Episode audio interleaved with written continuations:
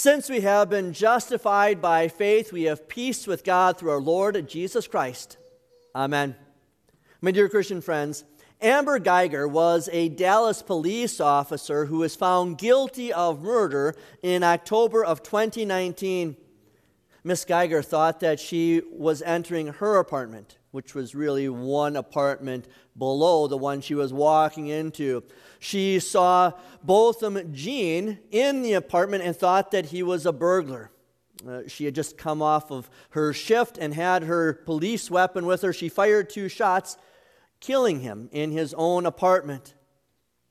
When I teach about the power of forgiveness in my catechism class, I use a video of Botham Jean's 18 year old brother Brandt Jean, who is on the stand in the courtroom for the sentencing of former police officer Amber Guyger. He said, If you are truly sorry, I know, I can speak for myself. I forgive you. And I know if you go to God and ask Him, He will forgive you. Again, I'm speaking for myself, not even on behalf of my family, but I love you just like anyone else. I'm not going to say, I hope you rot and die just like my brother did, but I personally want the best for you. I wasn't going to ever say this in front of my family or anyone, but I don't even want you to go to jail. I want the best for you because I know that's exactly what both of them would want you to do. And the best would be give your life to Christ. And then Brandt turned to the judge and asked her, I don't know if this is possible, but can I give her a hug, please? The judge says no. And he pleads again, please. And she relents. And then Brandt and Officer Guyger meet in the courtroom and they are hugging and weeping. The judge in the background, she's crying. There's others in the courtroom that are crying because this is a wonderful and visible display of forgiveness.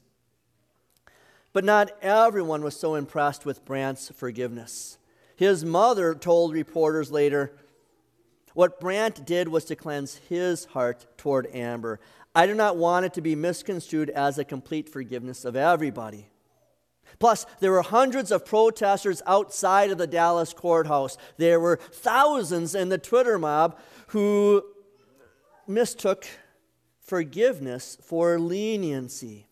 A horrible crime and injustice had been committed, and many were not willing to forgive so easily.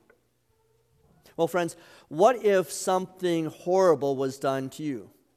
What if someone took the life of one of your family members, or someone robbed you and emptied out your bank account? Your reputation was destroyed, a child was harmed. Would you be able to forgive? What if someone came and offered forgiveness and you and your family weren't yet ready to forgive? Would you be able to forgive the forgiver? Today we see another reason to hate Jesus, and that's because Jesus forgives so easily. It is our sinful nature sees these wounds as too fresh, that the pain is too great. We want to hold on to our hurt and anger for a while longer. We want to punish others according to our sinful nature, and so we withhold forgiveness. Mark presents the story in our gospel lesson. This new rabbi is traveling around the northern part of Galilee, and the experts in the law they send a contingent to go check out this new rabbi. The experts in the law were experts in the study of the scriptures and in the application of those scriptures. And they find Jesus who has set up a classroom this day in a home in Capernaum. And the home is packed. You can't even get in the doorway. He is teaching to a packed house people were clamoring for the gospel. They wanted the good news, they wanted to hear about God's forgiveness. And it's really no different today. It may seem as if our current culture wants nothing to do with God's word and his will. And it seems that way because that's really the way it is. But that means that the people you know and the people we are trying to reach, they are hungry for the bread of life. They are parched for the water of life. That they don't know it, but the reason that they are so depressed and melancholy is because they are living without God's forgiveness. This house is filled with people who are listening to Jesus teach, and maybe they don't notice right away that there's a scratching going on above them. And then they see some dirt falling from the ceiling. Soon they're able to see sunlight. That four men have climbed up onto the flat roof of this one story Capernaum home, and they've made a stretcher sized hole for their paralyzed friend to lower his mat down in front of Jesus. When these four men, when Jesus sees this paralyzed man in front of him, and he has seen the faith of his friends, he says, The man on a stretcher, Son, your sins are forgiven. Jesus begins with forgiveness. He doesn't begin with sin because he knows what this man needs. He needs healing. Healing first for his soul, later on, healing for his body. Son, your sins are forgiven. But there's the crux of our issue with our sinful nature and Jesus. What right does Jesus have to say this? Has he ever met this man before? Has this man sinned against him? Does Jesus know what this man may have done? Could he have ruined someone's reputation? Could he have gotten drunk and been abusive to his family? Could he have neglected his family? Could he have gotten into an accident that injured other people and that caused his paralysis? We don't know anything about this man's sins, but does Jesus know what this man has done? Shouldn't the people that he has sinned against be the first ones to say, Son, your sins are forgiven? What right does Jesus have to toss around absolution so freely? The experts in the law hear Jesus offering forgiveness, and they're thinking, why does this fellow speak like this? He's blaspheming. Who can forgive sins except God alone? Notice that they're not angry with Jesus for his teaching. They're not angry with Jesus for his healing.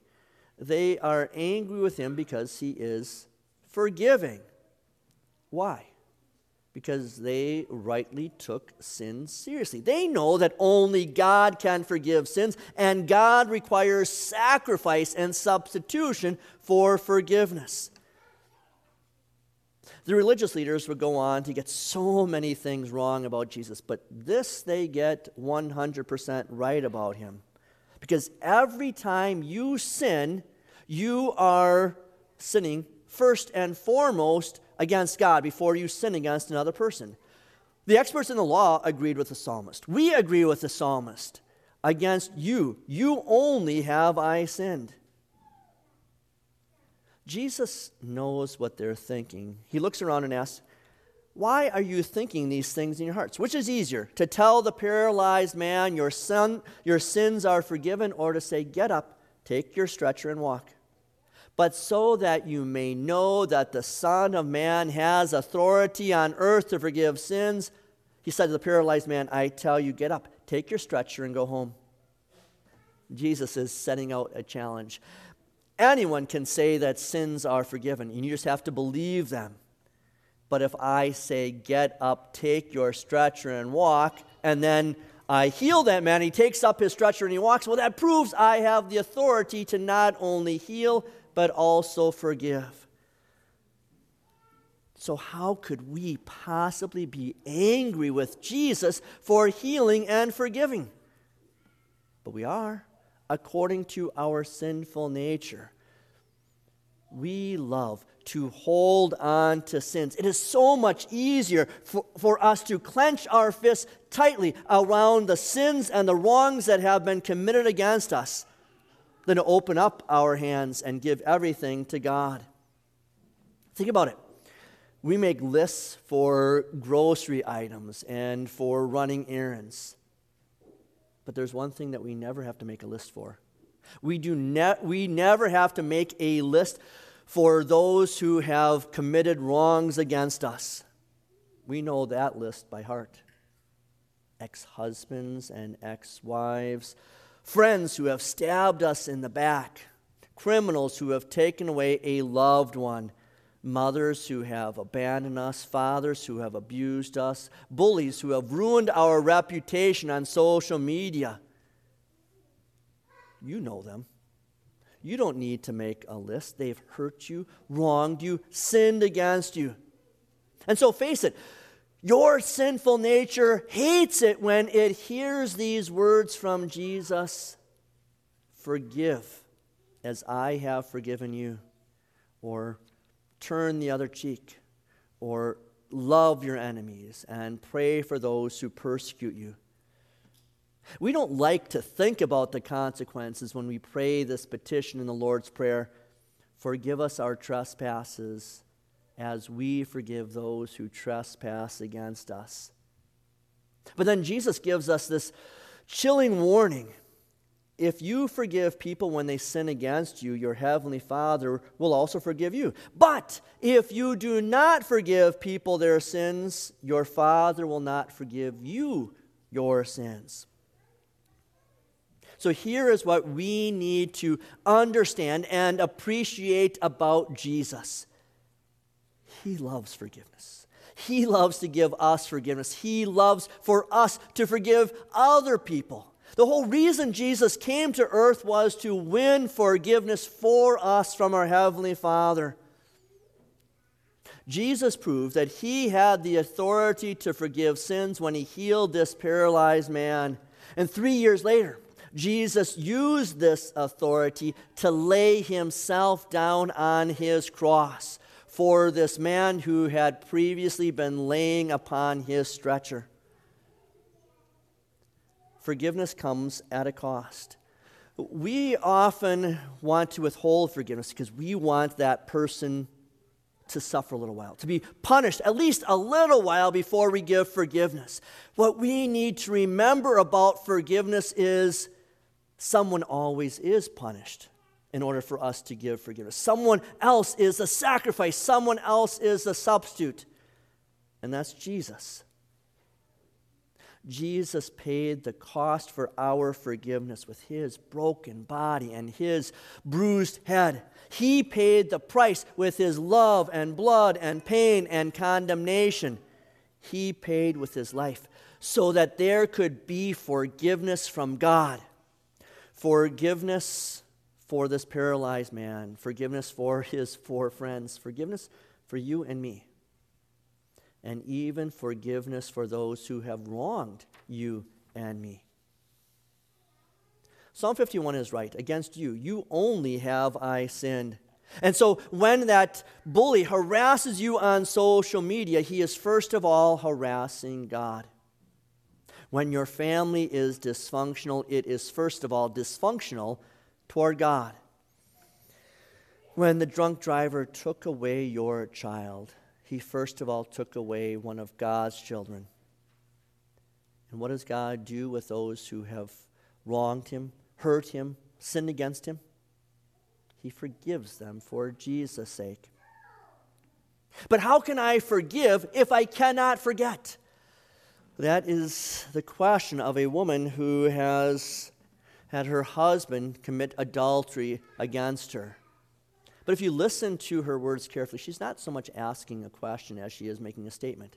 She's really saying, I cannot forgive as long as I remember what he's done to me. In her mind, she cannot move forward as long as she can remember those sins against her. But that's not the only condition that we make before we forgive. I won't forgive until he proves he deserves it. I won't forgive until I'm sure that she has learned her lesson.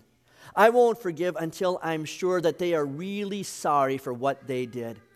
I won't forgive until I'm sure that they won't ever hurt me again. And they sound reasonable. Reasonable to our sinful nature but not reasonable to our believing, sanctified spirit. Because as Christians, when we look in the scripture, we don't find any of those reasons for forgiveness in God's Word. Scripture gives us one reason to forgive it says, Forgive as God forgives you. Because Jesus did not decide to offer his life only after we proved to him that we deserve it. D- Jesus did not climb up onto Calvary's cross only after he was sure that we had learned our lesson. Jesus did not hang on the cross after each person in the world had personally said, I'm sorry. And Jesus did not wait to die until he was sure that we would never commit those wrongs again.